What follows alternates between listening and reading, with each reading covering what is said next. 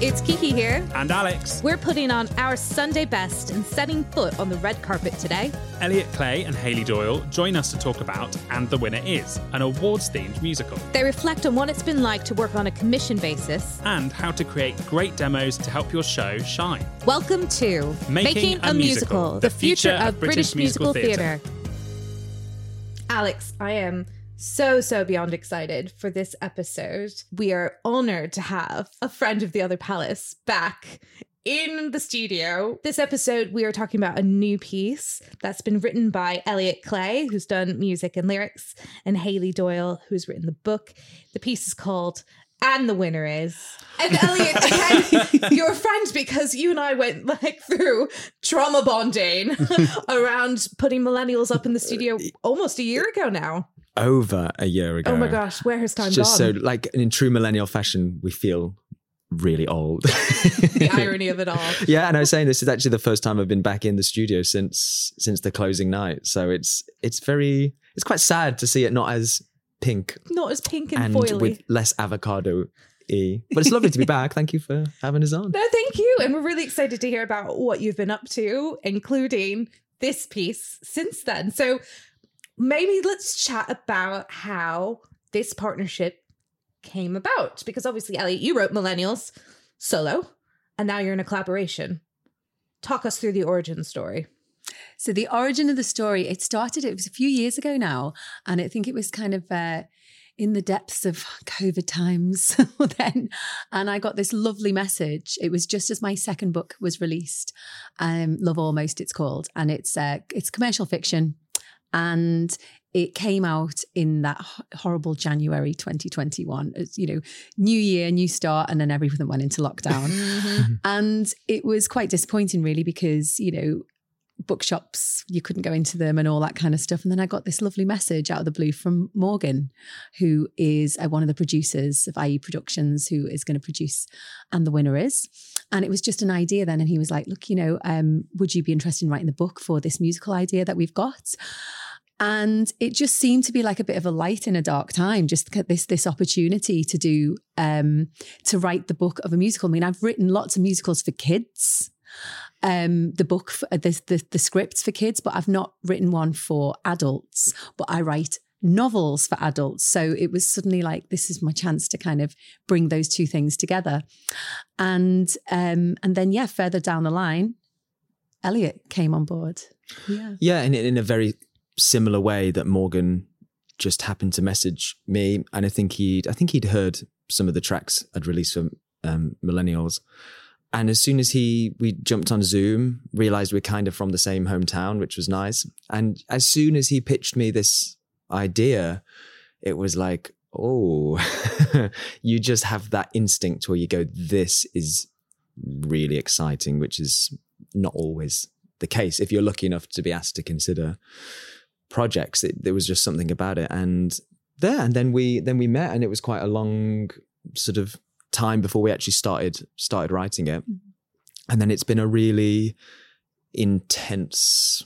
About just over a year, hasn't it? Really? Yeah, kind of on and off. Months, We've had like months, blocks of like a really intense time. Like I'd say from about February to June. It was just our, our mind was completely on this show, wasn't it? This yeah. Well, I was on tour. I was in the Mousetrap, and then I was on tour with the Mousetrap. So I, I think I foolishly thought that whilst I was in my various hotel rooms and digs in the daytime, I'd just be writing, and then I'd just swan up to the theatre and do this amazing show and come back home.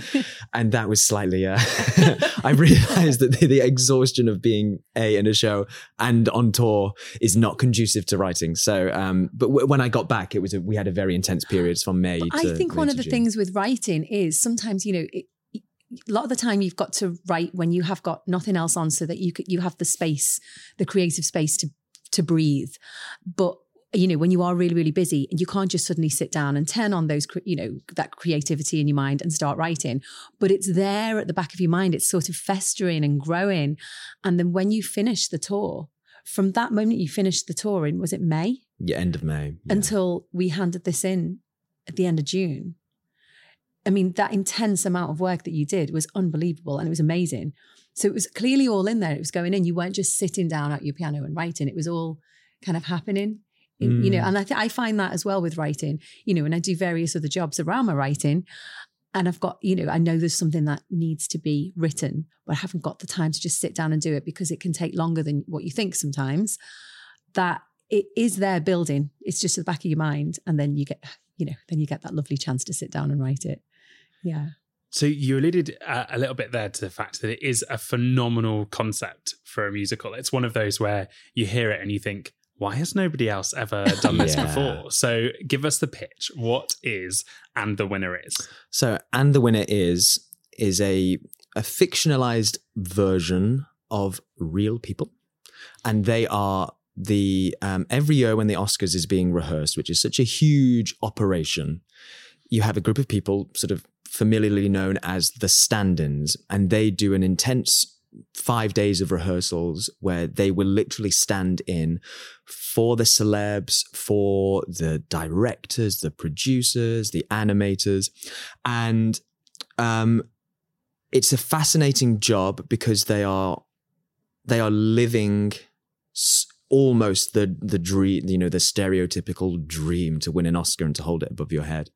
Um, but then they go home, or sometimes they they might be seat fillers. They'll get Mm. might maybe go to the ceremony, and they kind of see someone else do the real Hugh Jackman present the Oscars that you were just presenting in that in that place.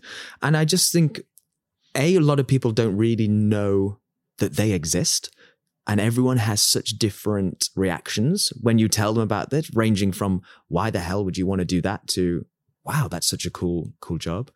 Um, and B, it just felt like a very interesting way to explore lots of different issues through the microcosm of this this this family uh, of of of people and ex- just and exploring that idea of what does it mean to win what is the true value of winning Yeah. And the true value of happiness, isn't it? Like, Mm. can you put your happiness on achieving that goal? You know, if you become a Hollywood star, does that mean you're happy?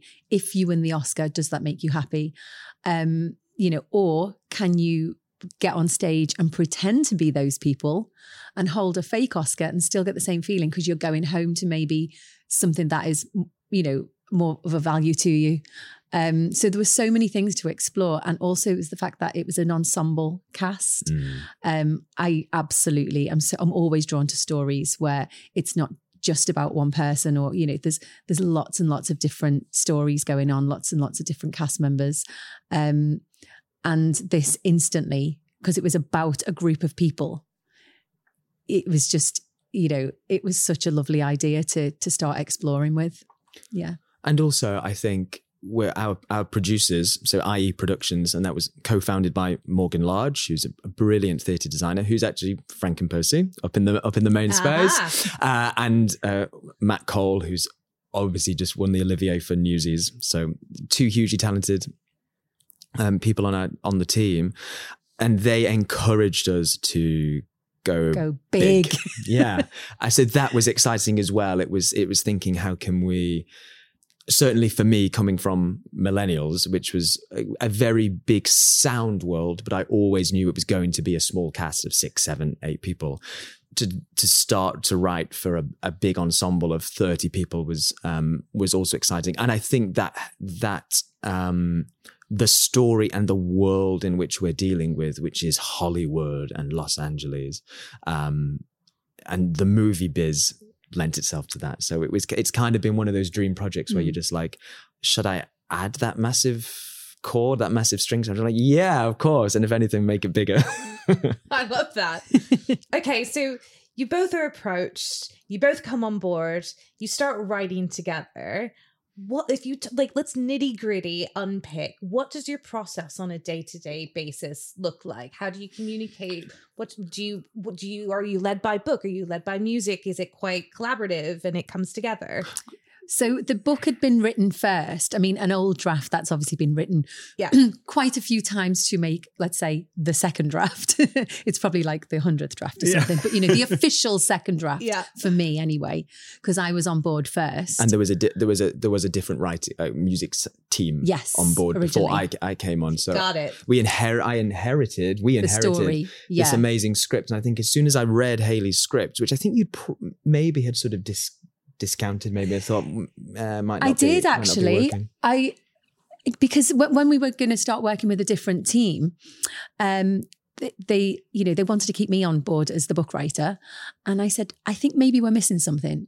You know, I I think I just lost my confidence in it, and I said, let's just put this one aside for now, and. Why don't we just brainstorm a completely different idea that's still about stand-ins at the Oscars? And we had lots and lots of fun experimenting with all that. And some honestly, truly bizarre ideas came from brainstorming, which I love. But when I look back, I'm like, I'm really glad we didn't stick with that. Um, was, yeah, some really bizarre but brilliant ideas.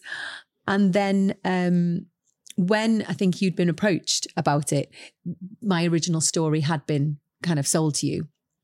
So when I started telling you about these new ideas, you were like, hold, hold on, what?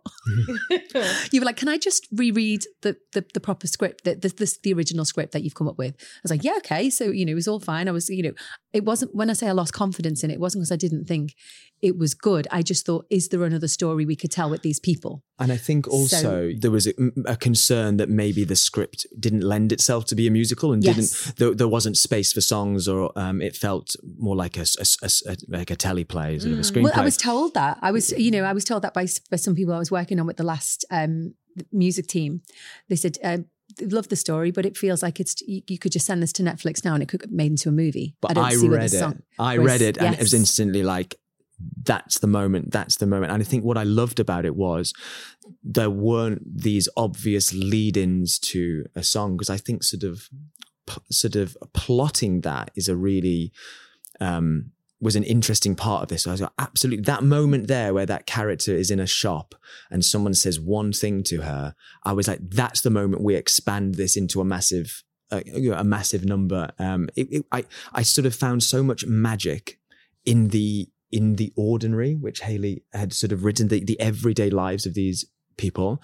Um, and I that remember was on really Zoom exciting. when you, I remember on Zoom when you said about that moment, and I was like, suddenly it was like, of course, you know, your brain is so is is completely different and unique to you. You're going to pick out different things, and when you picked out that moment in the shop of that character, it's kind of the first and I was one. like, that that never came up originally, you know. So it was so exciting to hear where you thought the musical points were, and we could work with that. So we went back to this original script that was very realistic, and it was all, all very plausible, and it was inspired by a YouTube video of the real of the real of five of the real stand-ins.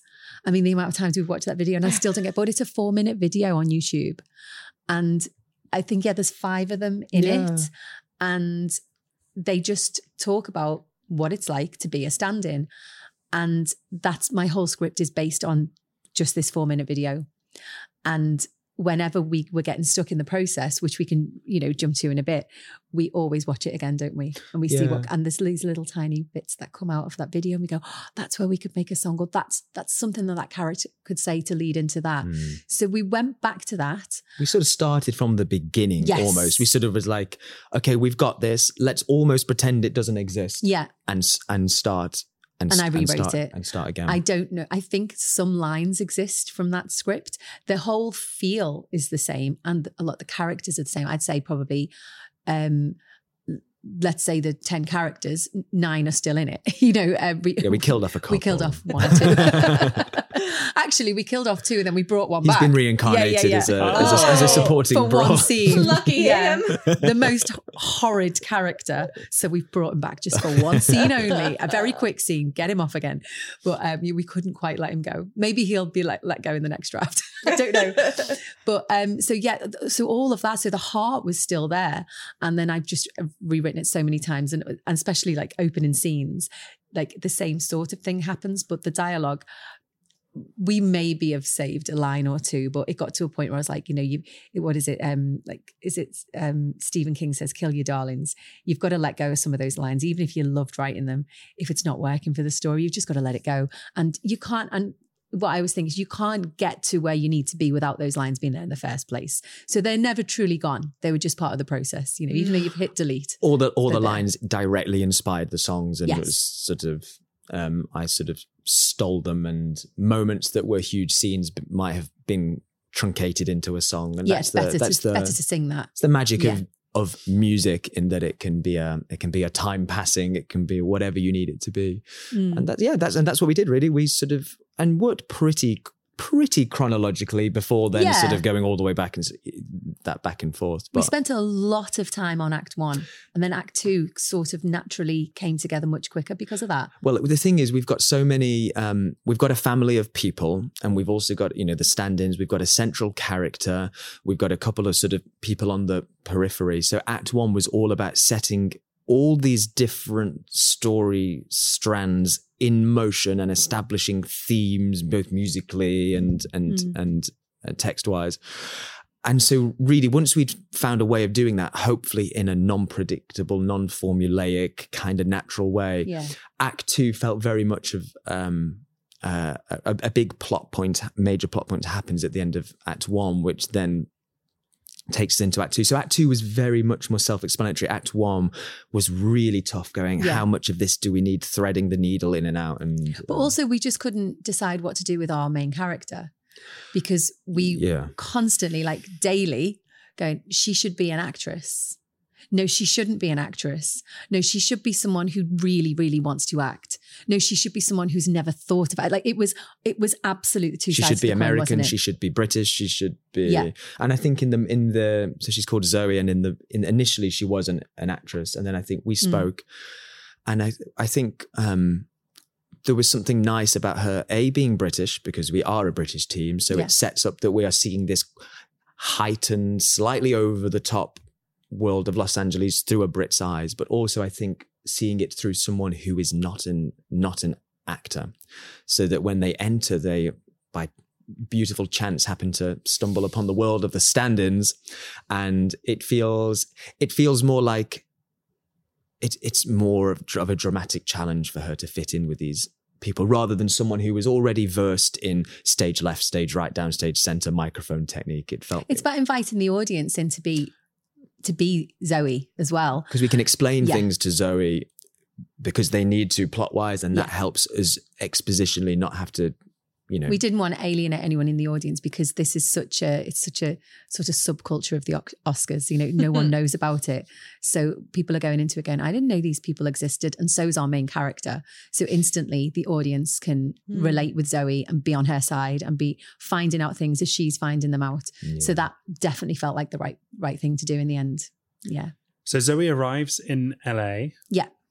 And we get the opening number, which is called Hollywood Dream. Oh, it's Hollywood Dream, but Dream is because I'm so edgy. Hollywood Dream is spelled with three asterisks, so you're right at the end. So it's the dream. The dream is unobtainable, even in the Can't even in say the it. title. Yeah, exactly. you So never get the chance to say that's just- the Hollywood Dream. Someone talks over you. So good. And we're lucky enough to have the song to listen to now. So um, just tell us a bit more about how that song came about and how it fits in. Okay, so it's it's actually it's the first main number we hear, but it's the it's it's kind of the second musical piece. And basically, what we what we see there's a big magical overture, and we see a lady giving her most fantastic rose tinted Oscar speech, and she holds the trophy aloft, and with a bit of stage magic, we realize she's in her bathroom. Her kids are banging on the door. Her husband's lost his keys, and sh the Oscars was the statue was actually a bottle of shampoo. Her ball gown was just her towel, and she's looking a little bit frazzled and staring into the mirror, sort of questioning her life. Um, and then we sort of exp- the, the camera zooms out, and we go into this sort of whistle stop tour of Los Angeles and all these different people trying to pursue their dreams in work and out of work. Actors, people that have never acted, and then through it all, we end up at LAX and Zoe emerges through the mist, a complete fish out of water. And she has just, a few months ago, about a month ago, she has put names in her hat. She is desperate to escape her, what she sees as mundane life working in an office. And she's just come to LA and she is a complete fish out of water, looking around at all these people who are relentlessly pursuing their quote unquote dream with asterisks.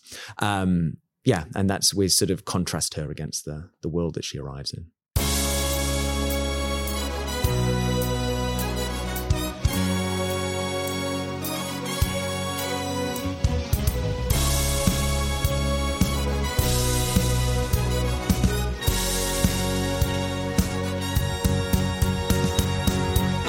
Okay, sure, it's not quite how I planned. I'd be spending my mornings pouring coffee cups in La La Land. Slowly bored by oat milk and by goat milk and by pumpkin cream. Still, I'm living that Hollywood. Oh my god, this place is a prestige. That's a $4,600 dog and diamond leash. Once you've trod in a puppy poop and swallowed all your self esteem, then you live in that Hollywood. Oh no, my agent's not returned my call. Oh no, this goofy suit is way too small. Oh no. I don't look like this picture at all. Poodle be a little while. The poodle even peas and style. It's almost like you've written me. Did Donald Duck just hit on me? This camel coat is killing me. My granny pays the bills for me. Will anybody notice me? Will anybody notice me? Maybe it's impossible. Maybe it's unreachable. Maybe it's inevitable that I will crash and burn. But when I lose my poise, I stop and drown out all the noise. And I'm not here, I'm by my pool in Santa Barbara, learning three new sides for my new docudrama. All it takes is one small break, nothing's too extreme. When you live in that Hollywood.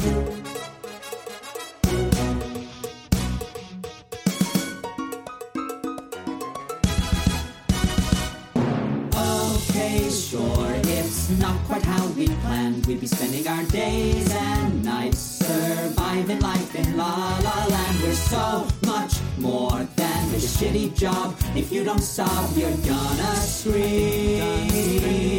But we're living that Hollywood thing. Oh no, my landlord's doubled up my rent.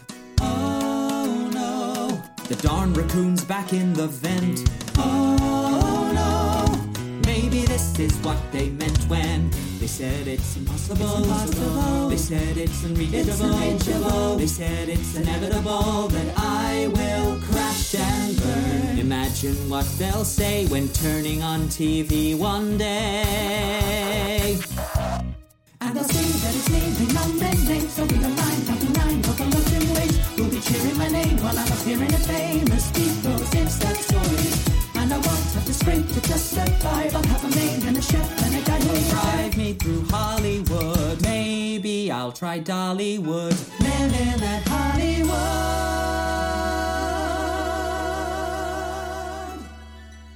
Okay, Zoe. It's time you took a chance. In three months, you'll call walkers lays and trousers pants, and who cares what they'll say at home? It's time to own your crazy scheme and start to live in that Hollywood. I'm not here, I'm by my pool in Santa Barbara, learning three new sides for my new docudrama. All it takes is one small break, nothing's too extreme.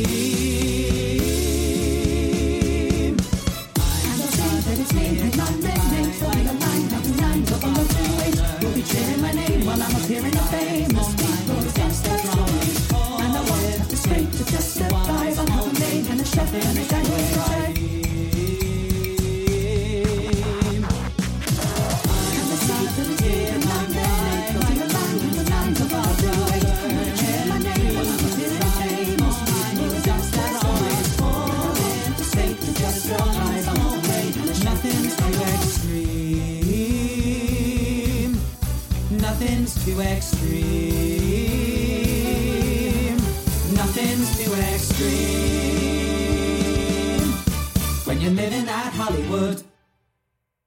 Oh, dream.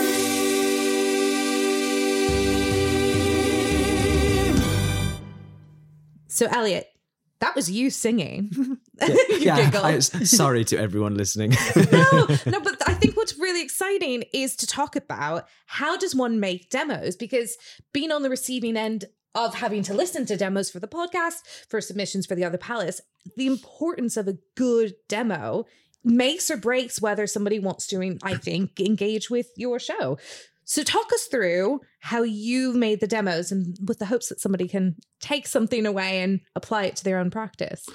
Yeah, well, I think so. In terms of just a technical thing, I use um, you use a digital audio workstation. I use Logic, which is on um, uh, on Macs, and yeah, that's just all virtual instruments. It's all me playing the drums and playing the violins and singing every every every, every part.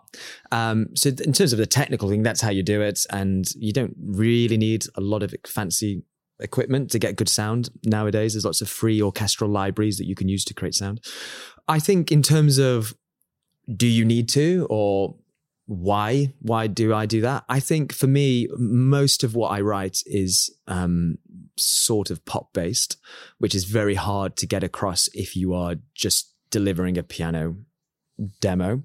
Um, so that's that's one reason. But also, as I'm writing, I do find that I I'm not an orchestrator, but I do write with uh, the the sounds in mind, particularly with this, that um, I wanted to try and create a score that um, I thought there was a very obvious way you could write this musical, which was to make it all golden age jazz Hollywood and it all becomes a bit of a parody and a spoof. And I didn't want to do that. I wanted to write something that took this amazing melting pot of Los Angeles, which is so many different cultures, particularly the, the, the sort of Latin influences and the new wave pop and the the Hollywood golden age lusciousness, and sort of smush them together. So that's what that's why I do that. But I think it's it I think it is nowadays important to have as high a quality as you can, just to, to give an essence of what you're thinking, because you're always asking. With this, it's different. With millennials, I, I did it because I needed to.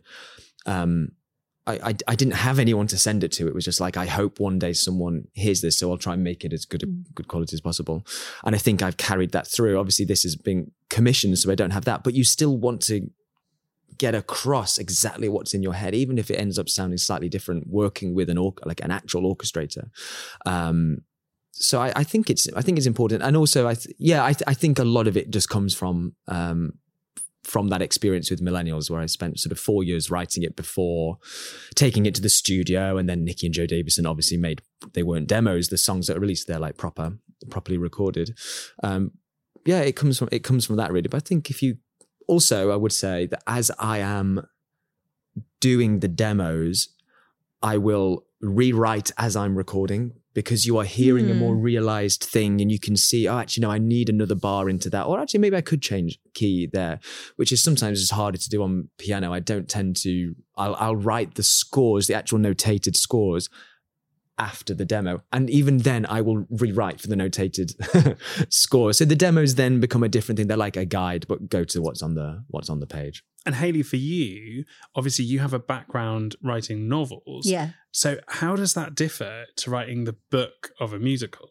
Well, my favorite part of writing novels is this is the dialogue. And my books are very dialogue heavy. Um, I remember doing a module on it. I did a master's in novel writing um, at Brunel University.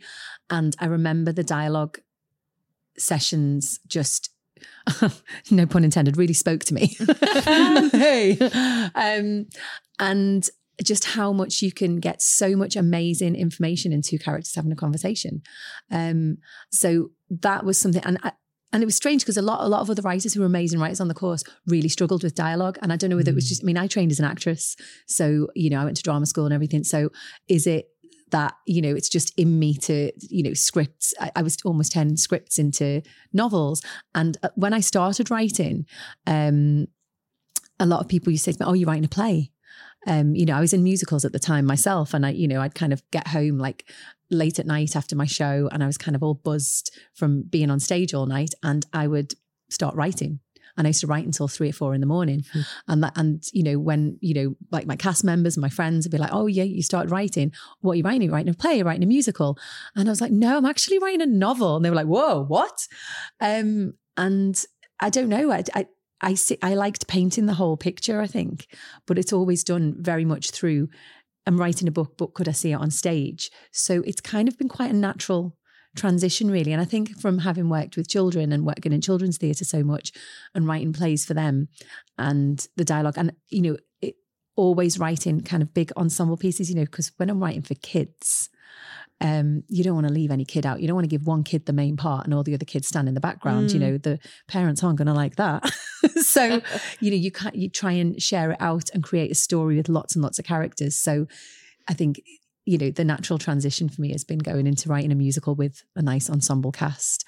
And what you said, Elliot, about writing, rewriting it on like in the moment, I do mm. that as well. Like I, I wouldn't just kind of bash out a first draft and then look through it and then work through it again. I can spend a really long time on a very, very, very short scene because I'm writing it, rewriting it, rewriting it until I think it's ready. So whenever you're reading a first draft, it, like I say, probably is quite a few drafts down the line.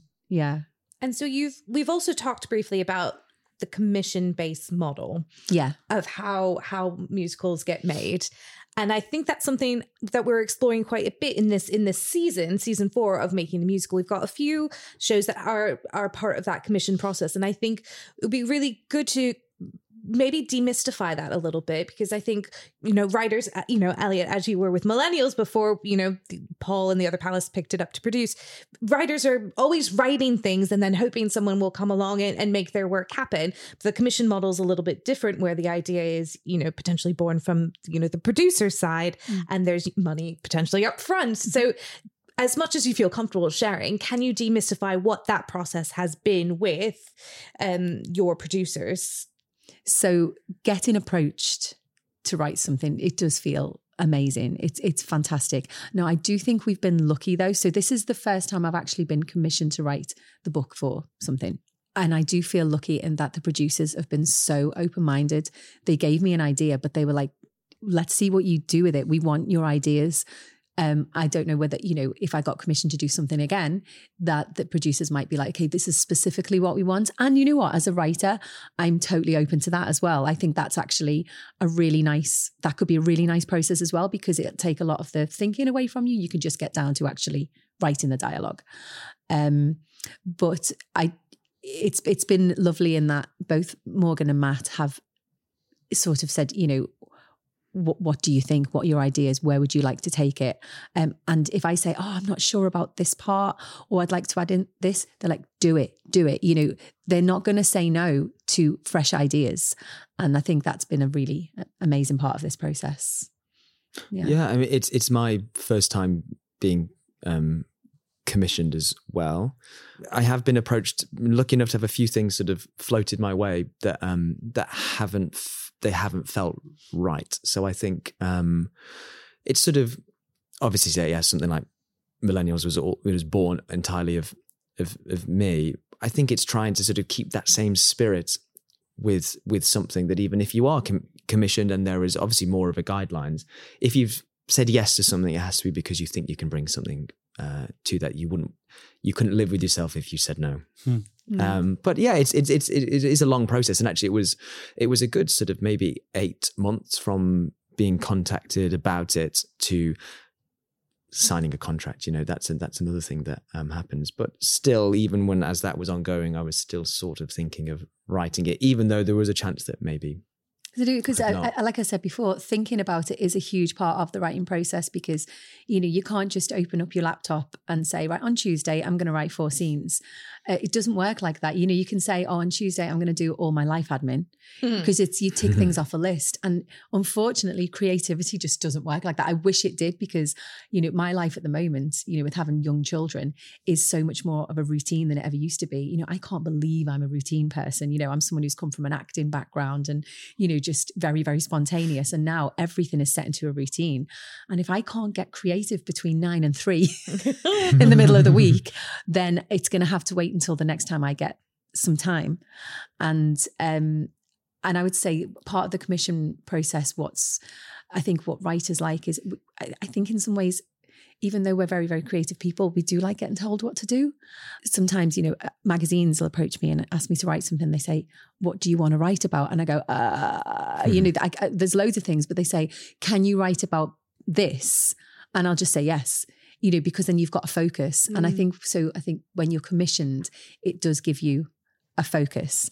And um, that is that is a very nice part of the process because you can still be creative you're still doing what you love but you're not having to think of everything. You know a lot of people are saying to me when are you writing another book?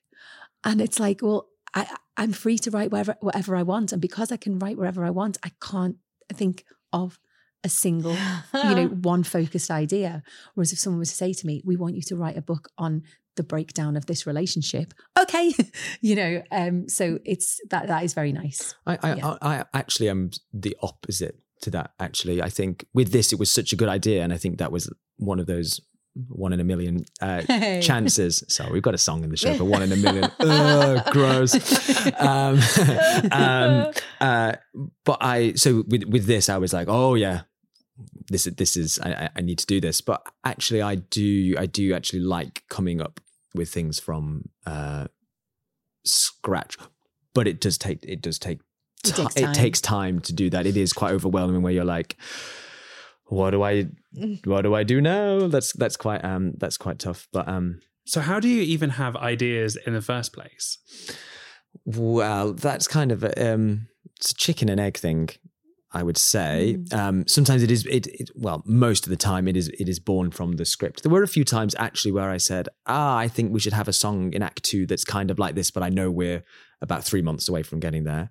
I'd often have ideas for a song, do have be really unproductive all day, and then just when getting Act Two beginners call and about to go on stage, I'd have this idea and then be sort of sat on stage, obviously trying to do my job as an actor well, but sort of thinking maybe D to D sharp. No, no, no, no, no, no, no, no, back. That is so true. And why does that happen? Because I mean, the amount of times that I have had ideas at five to three as I'm leaving the house, and how many voice notes have you had from me as I'm walking to Yeah. the school to collect the kids? Yeah. And you know, and I'd be like, uh, yeah, yeah, I'm walking now. Yeah, it's raining. I'm going to get the kids. Anyway, how about this? Blah blah blah blah blah. It's like, why didn't I? Why couldn't I send that at 10 a.m. where you could have then got inspired? We could have like hopped on a FaceTime or something and talked. But yeah, And actually, that opening song it's the pressure song, almost, isn't it? It is. Ideas just come from the in. pressure, don't they? But that opening song, when I had the idea for that, which was back in, it was around April 2022. I was doing the mousetrap in the West End and I was sat, I had a long break before a scene in Act Two and I was thinking about it so much that the DSM rushed round and I, I, I literally, as I got there, it was my time to walk out Oh, stop. on stage. So that scene was actually quite a panic scene. So it was probably the best I ever acted in because I was. I, hopefully, hopefully that that panic was worth it um, uh, for that for that song. So I think it's time to to listen to the second song, "Closest I Get." Yeah. Tell us about Ted and the closest I get.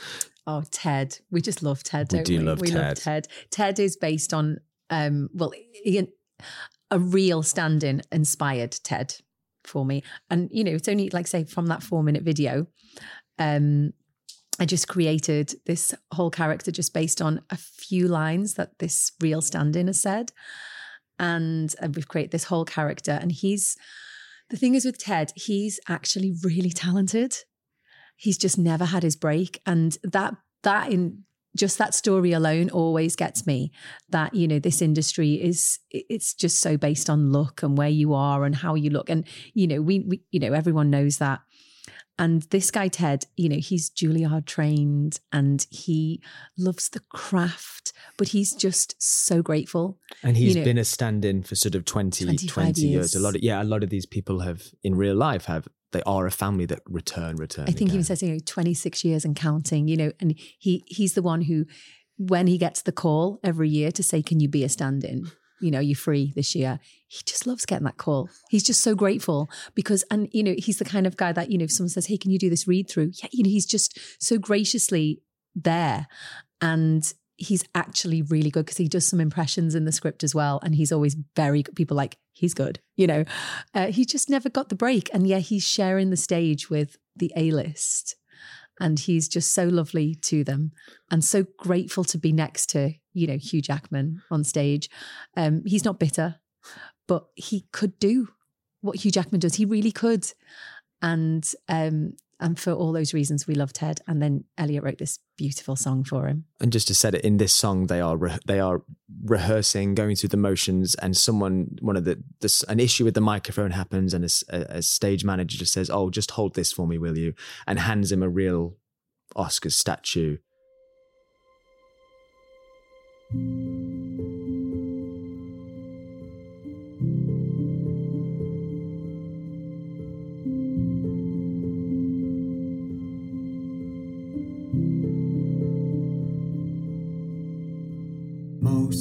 folk never see one. They might with their TV on, but most folk never see one for real.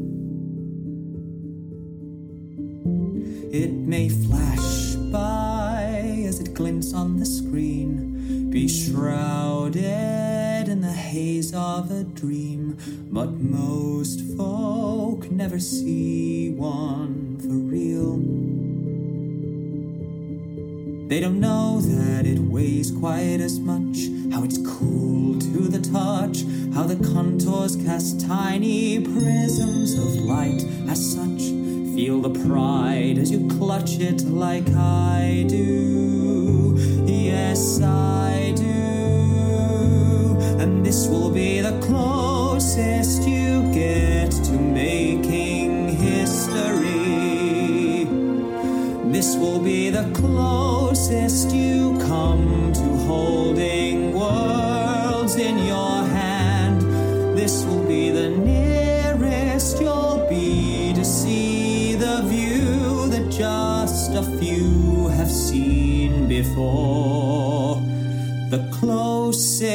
you'll get, and no more. And I've seen thousands of dreamers try. A few of them make it, but most of their dreams crash and die. But year after year, I live their ideal, and while I'm up here, it feels almost real. So maybe it's the closest I'll get to making history.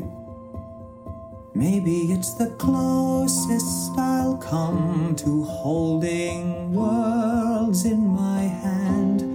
Maybe it's the nearest I'll be to see just a few have seen before. The closest I'll get, and never more.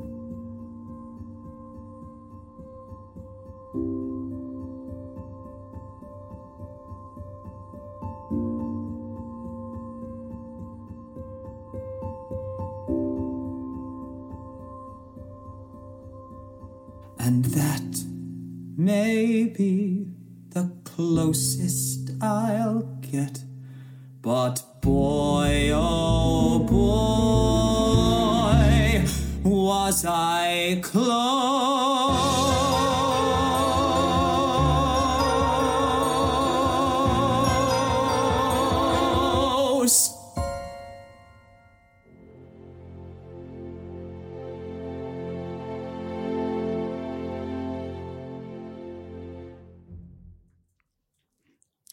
One of the things that I have found so exciting about this show is just how many different character possibilities there are. Yes. And so it's really great to be able to meet a couple of them through those songs you shared.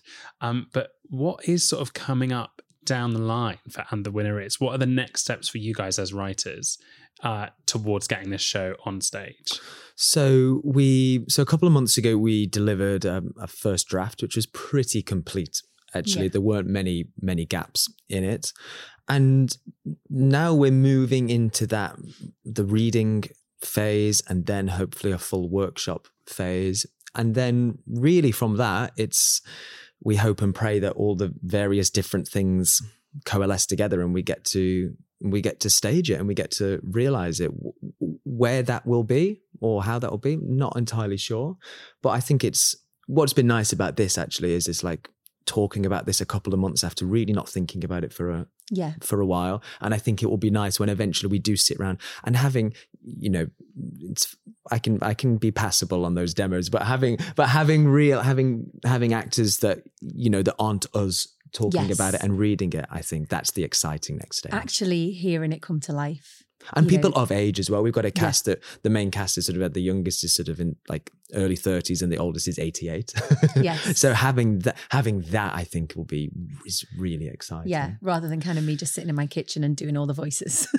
And so much Yeah. comes up in that workshop process as well. You, Yeah. you know, Yeah. probably your draft that comes out of that will have, you know, a lot more changes and be a lot more richer because you'll have learned so much Yeah, from hopefully. that process. and the dynamics of of the actors and working together and you know, the chemistry does that chemistry work uh, it with the words you know actually could we just get rid of those lines because the chemistry is so strong nothing needs to be said Mm. um that kind of stuff i'm really excited to do and you said because it's such an ensemble piece just to kind of get those people in the room and see how they all you know how they all love each other how they all hate each other um you know do do the argument scenes work? Does the tension work? You know there's there's very little we can do and we're just reading it out together or just with like one other person. So to actually just i think the next step now is just to hear people bring it to life Making a Musical is produced and hosted by Alex Jackson and Kiki Stevenson for The Other Palace. If you enjoyed this episode, subscribe and rate the podcast wherever you're listening to help us share new British musical theatre with audiences all around the world. You can submit your new musical to be featured on the podcast at theotherpalace.co.uk. That's it from us. Join us next time for more Making a Musical, the future of British musical theatre. theatre.